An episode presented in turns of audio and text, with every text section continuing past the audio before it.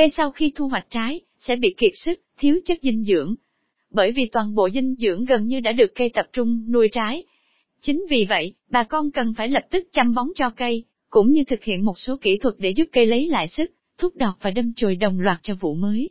Bài viết này, VTC Holding sẽ giúp bà con biết được cách giúp cây đâm chồi, và ra đọt đồng loạt hiệu quả. Kỹ thuật giúp cây đâm chồi, ra đọt đồng loạt các tỉa cành các tỉa cành bà con nên tỉa bỏ bớt các cành vượt, những cành không còn khả năng cho trái, cành vượt ra khỏi tán, những cành ở mặt ngoài tán cây một đoạn khoảng 30, 40 cm. Cũng tùy vào điều kiện thực tế của cây, mà bà con có thể cắt ngắn hơn hoặc dài hơn sao cho tán cây tròn đều, không lồi lõm, và không có các cành bị che khuất. Vì thế, không nhất thiết phải cắt một đoạn 30-40 cm cho mỗi cành, trong trường hợp có thể phải cắt một đoạn 40 cm hoặc 30 cm. Trong vòng 5-7 ngày bà con cần cắt tỉa gấp rút, và đồng loạt để có thể nhanh chóng rửa sạch các nấm bệnh và rong rêu bám trên lá.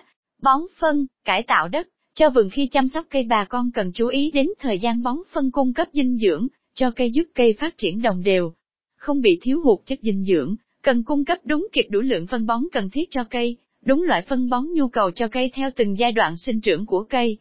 Kịp thời bón phân, tùy thuộc vào từng giai đoạn sinh trưởng và phát triển của cây, mà bón phân đúng lúc cho cây phát triển.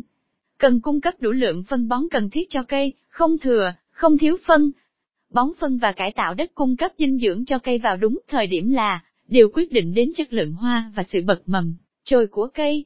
Phân chuồng, sử dụng 20 tấn trên ha, rải đều phân quanh tán cây và cách gốc 50cm vôi đầu lơ mai, sử dụng 4, 5 tấn trên ha, rải phủ toàn vườn để nâng độ pH và cải tạo đất.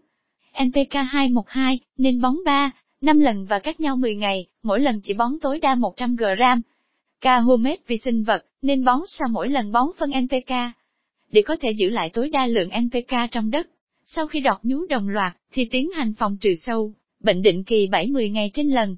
Sử dụng trợ lực sinh học ngoài ra, bà con có thể sử dụng VTC Smart của VTC Holding với công dụng chống khô đầu cành, phục hồi cây giúp cây đâm chồi và ra đọt đồng loạt.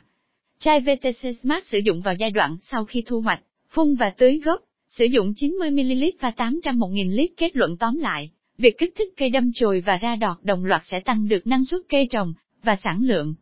Tuy nhiên bà con cũng cần thực hiện tỉa cành đúng cách để tránh cây không ra đọt, mà còn khiến cây bị tổn thương. Hy vọng bài viết trên đã chia sẻ được những thông tin hữu ích cho bà con.